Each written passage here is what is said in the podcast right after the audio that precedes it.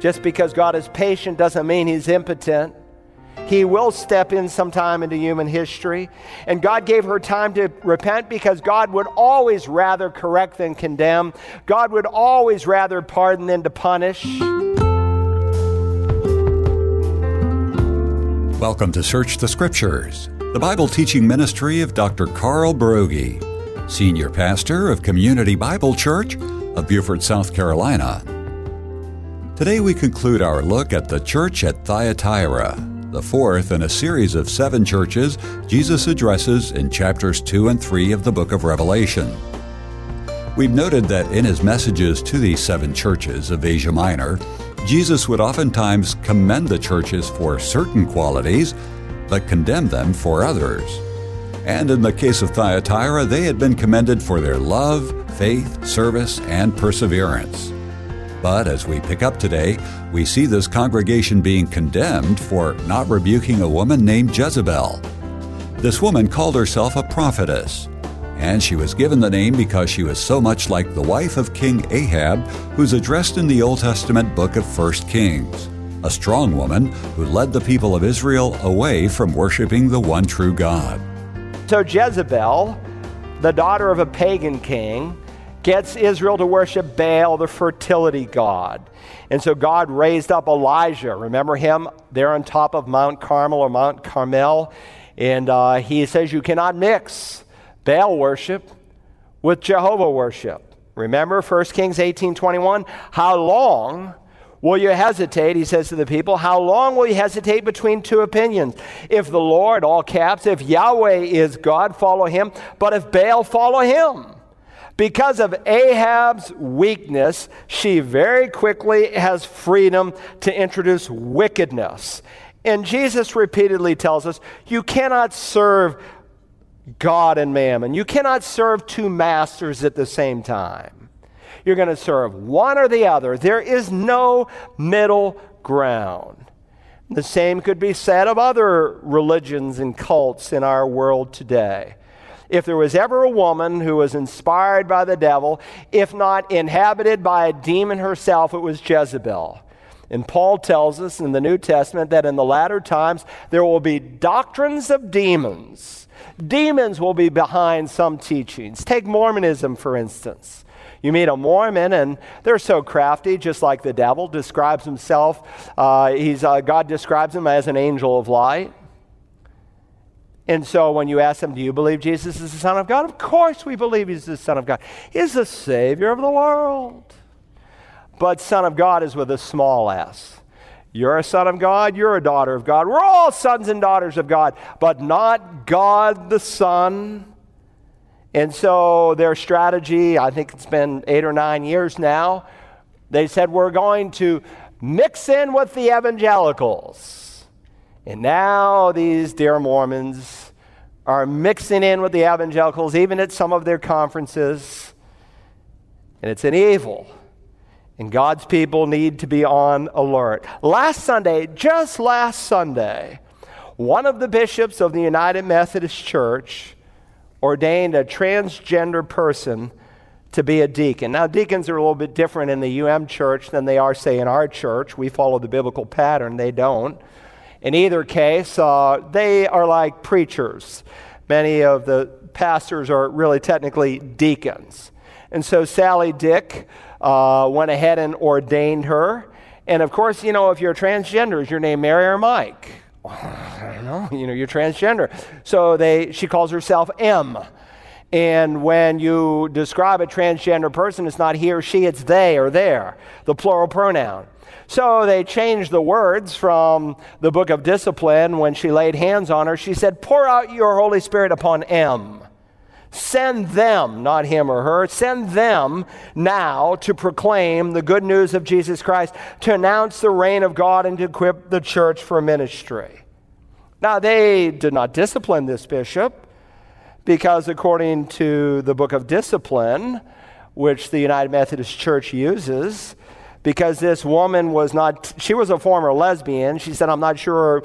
First, she was a heterosexual, then she, which we all are when we're born, by the way. And, and then she becomes a lesbian. Then she's confused, so she becomes transgender. But because she supposedly is not living with another woman or whatever, then it's okay, and they've accepted it.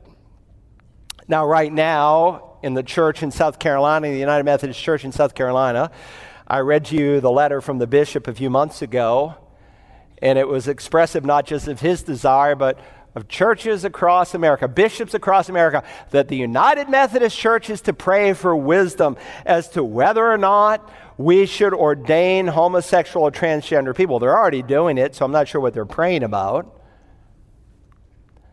But you know, the rationale is look, we were wrong once on slavery and black people.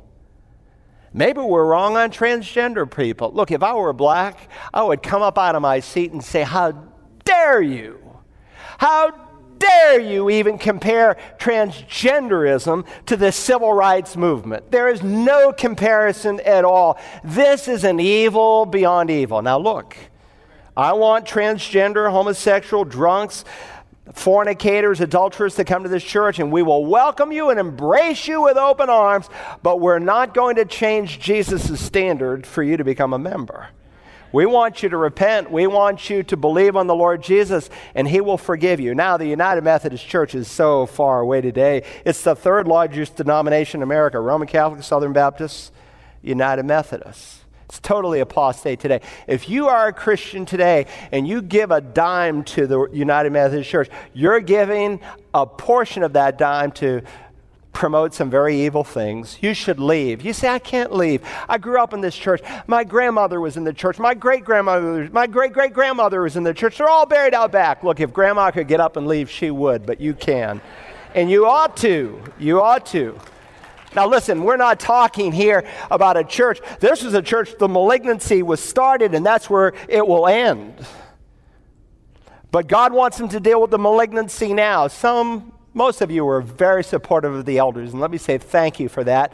When we decided to take our radio station out of Moody Broadcasting, and we did it on the basis of a decision they made. They said it was okay to drink, smoke, and gamble in moderation.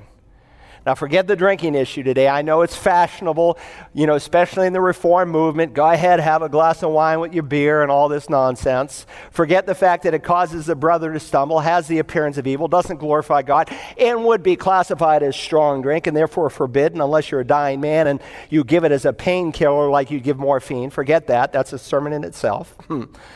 but just take smoking. I mean, one of the leaders in the reform movement who taught it's okay to smoke in moderation, he's on oxygen right now and can't leave his home. And they're encouraging these young men and women to engage in these things. And so when Moody said that, we said, no, we're done. We wrote and pleaded with them. Look, my own seminary they waited until Dr. Pentecost and Dr. Howard Hendricks were both dead, and now their policy for 90 years didn't reflect biblical truth, and we were wrong, and so now it's okay. And the rationale is if we're going to get these young professors that we need, then we need to lift the standards. Look, you don't want those kinds of professors if that's what it takes to get them. And so they had this Jezebel type of woman. How long? How long will you hesitate between two opinions? If Yahweh is Lord, follow him. If Baal, follow him.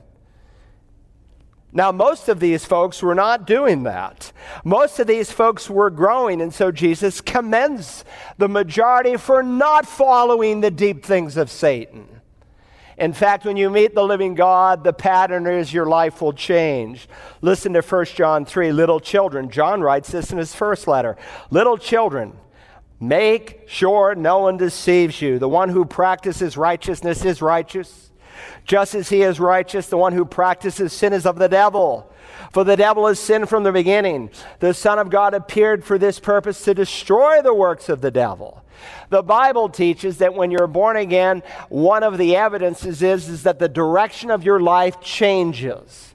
Certainly, a Christian can fall into any kind of sin. And some of the saints in Thyatira, beyond the tares that were in the church, had fallen into sin. But the general principle is that when you receive Jesus as your Lord, your life changes. And if your life hasn't changed, it just meant you've never received Him. You say, oh, well, I'm a Christian. I, I, teach Sunday school and I share my faith. Jesus said in the end, there will be people who say, I preached in your name, I did miracles in your name, I cast out demons in your name, but I never, ever, ever knew you. And so he now highlights the evil behind her life in ministry. Here's the problem sometimes leaders, sometimes pastors, sometimes church members, they just want to avoid confrontation. It's no fun. Who wants to confront someone? It's no fun. But it's our responsibility to the sheep. Oh, I'd rather not get involved, don't want to be controversial, we'll just look the other way. And Jesus says, Listen, she teaches and leads my bondservants astray so that they commit acts of immorality and eat things sacrificed to idols. Now, understand it in the context of these trade guilds here in the city. A trade guild was more than a modern union, it was as much religious as it was an organization for commercial purposes. And because they had worshiped in the city a number of false gods, if your business was not doing well, they traced it back to a lack of worship to the God that signified that trade guild. We have literature outside of the Bible that tells us what they did when they had their meetings. They took a, a portion of wine and they poured it on a rock and it went up to their goddess or god as a sweet aroma. They, they took things that were recorded in Torah and they manipulated it. And that's what Satan often does. And then they had a fellowship meal. And then after the fellowship meal, they drank and drank until they could not stand, and it all ended in an orgy. Now, Christians, of course, could not participate in that. They couldn't eat a meal to a false God. Uh, they couldn't rationalize, well, this is just a, a mere formality. No, they had to make a choice, and with that choice came consequences. So, how did this lady pull it off in this church? Remember, she calls herself a prophetess. Every cult every aberrant doctrine typically is built on some dream, some vision, some extra book beyond the 66 books of the Bible, or there's a taking away or an adding or manipulation to the book that God has given us. Maybe she cited 1 Corinthians 8. Hey, look. The apostle Paul said, "There's no such thing as an idol of the world in the world. There's only one God but one." It is true that Paul said that, but he also said in that same chapter that a believer could not knowingly eat a meal that was involved in an I, I, the worship of a false god without participating in demonic influence in the table of demons. So maybe she said, Look, Paul said an idol is nothing. You can salute that pagan deity and still be a good Christian. After all, we're free and we're under grace. And so the Jezebel teaching was a permissive teaching that you could sin with impunity. But as Proverbs says, a man cannot take coal to his bosom without being burned. That's the essence of all of Satan's deception. There's no consequence. You shall not die. And so they tolerated this woman Jezebel. And maybe they did it in the name of love because they were a church known for love. It's possible to have a warm heart and a soft head. No doubt some of these Christians did. Some people probably reasoned, well, you know, we don't want to be too narrow.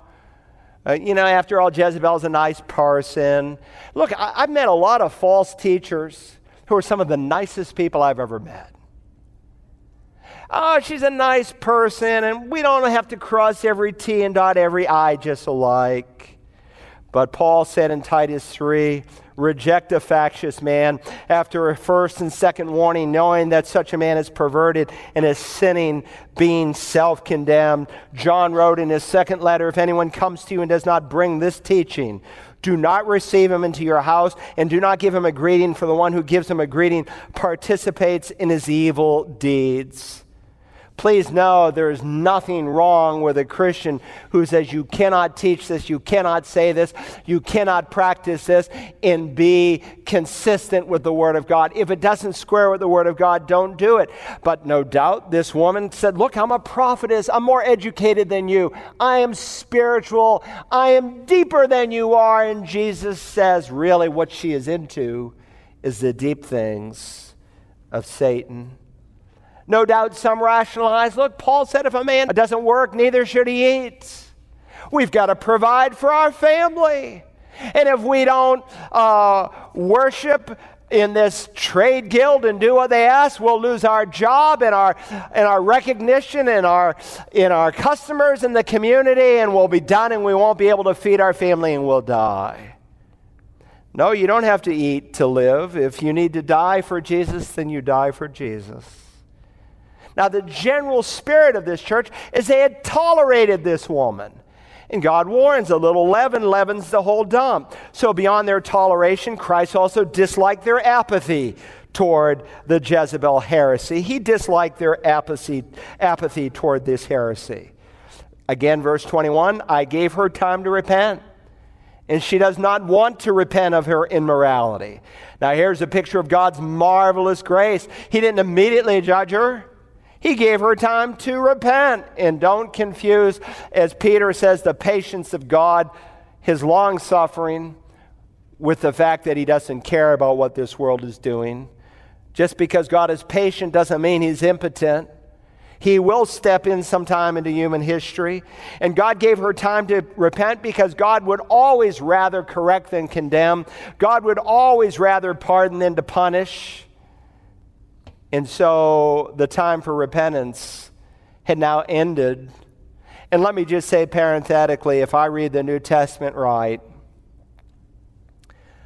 the hottest part of hell are for those leaders who will allow gross error in the church and then to teach it. For the false teachers, like Jezebel, and God was long suffering. He wanted her to repent. Verse 22 Behold, I will throw her on a bed. The time of retribution had come. I had thrown her on a bed, literally, or here, I have thrown her on a bed of sickness, and those who commit adultery with her into great tribulation, unless they repent of her deeds.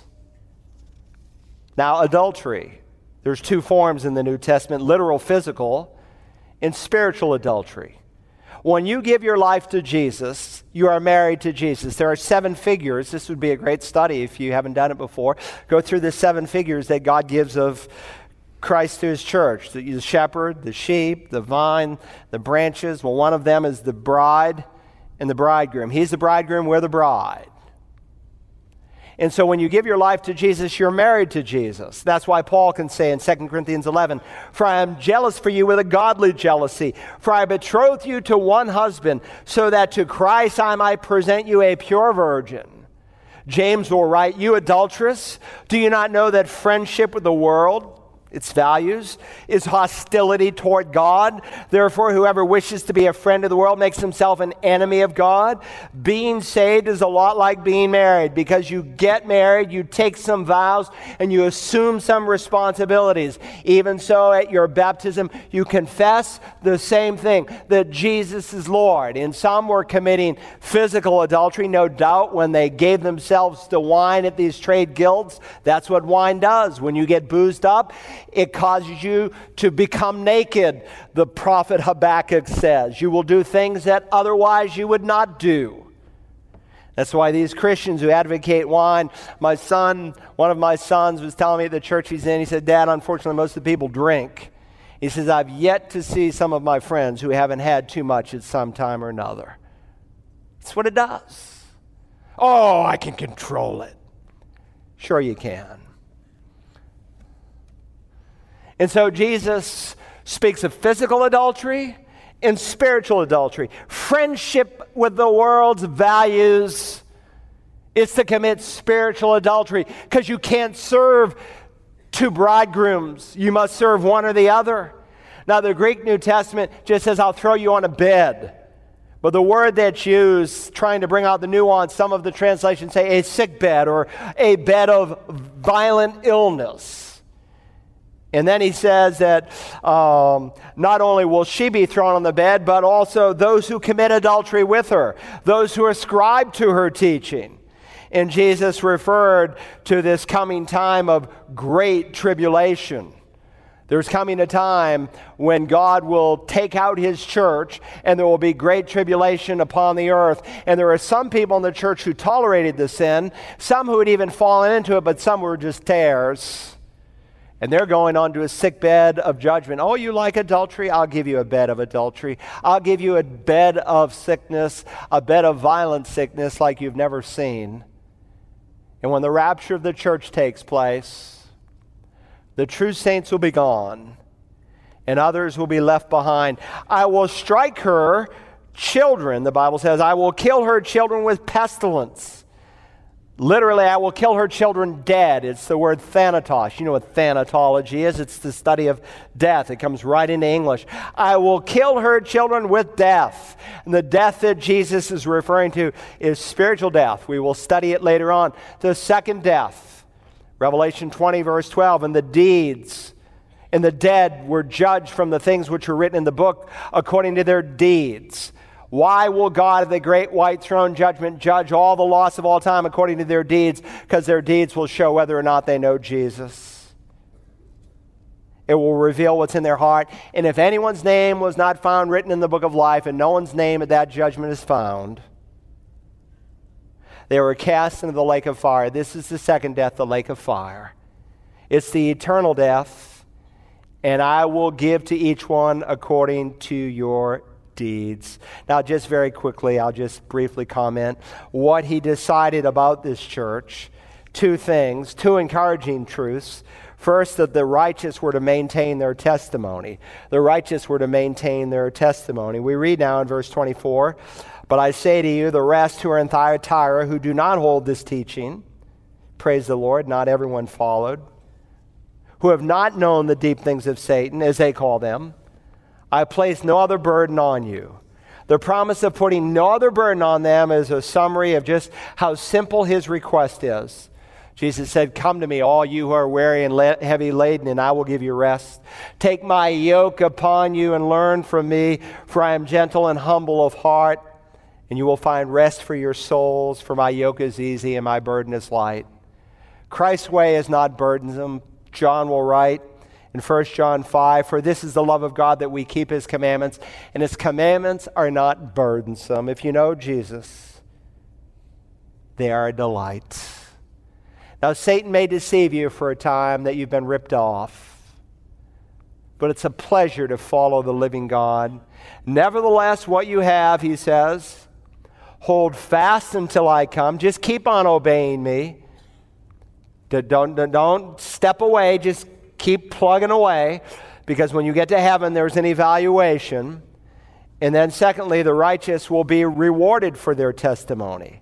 And rewards will be different. We'll study this further in the Revelation when we get to heaven. Heaven is wonderful for all who go, but it's not the same for all who go. Verse 26 He who overcomes and he who keeps my deeds until the end, to him I will give authority over the nations. That's one of the rewards the reward to rule, authority over the nations. And Jesus quotes here in verse 27, Psalm 2 And he shall rule them with a rod of iron, as the vessels of the potter are broken to pieces, as all I also have received authority from my Father. So he's giving us a promise. We're going to reign with him because Messiah is coming back to rule and to reign. 2 Timothy 2 says we will reign with him. Revelation 5:10 says he will reign upon the earth. And Revelation 24 says that we will reign with Christ for a thousand years. It's one of the blessings that God gives to the faithful believer. And I will give him, verse 28, notice, the morning star. Now, in some of your translations, morning star is capitalized. And that's okay. Remember, in the original Greek manuscripts, the oldest, everything's in capitals. And some of the old, uh, the, the newer ones, so to speak, that are centuries old, millennia old, they're all lowercase, but the original, all caps.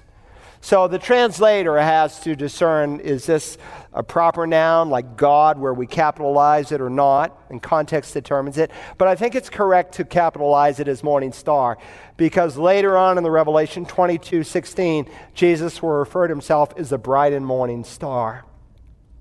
Listen, this is a great promise. What is greater than the presence of Jesus Christ? What makes heaven so precious is not the streets of gold, not your loved ones whom you long to see, but when you will see Jesus. It's a beautiful analogy to call Christ the bright and morning star He is going to come at the darkest time in human history. And the shadows of darkness are already upon us, but it's going to get a lot darker, especially after the church is gone. And Jesus is encouraging these saints don't let up, don't back down, don't let down until you're taken up. Follow him, follow me with all of your heart.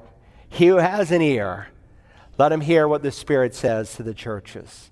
I remember reading the historical record of the wealthy Roman who had a lavish estate and he left everything he had to his servant Marcellus. And when that wealthy Roman died, he wrote in his will, which we have, you can read it. Because he had some kind of a dispute with his son, he left nothing to his son but one thing and everything to his slave. His will reads I have left my entire estate to my slave Marcellus to my son, I leave him only one thing. He can choose any one thing from my estate that he wants, but that is all. And so his son very, said very well, I choose Marcellus. when you choose Jesus, you get everything.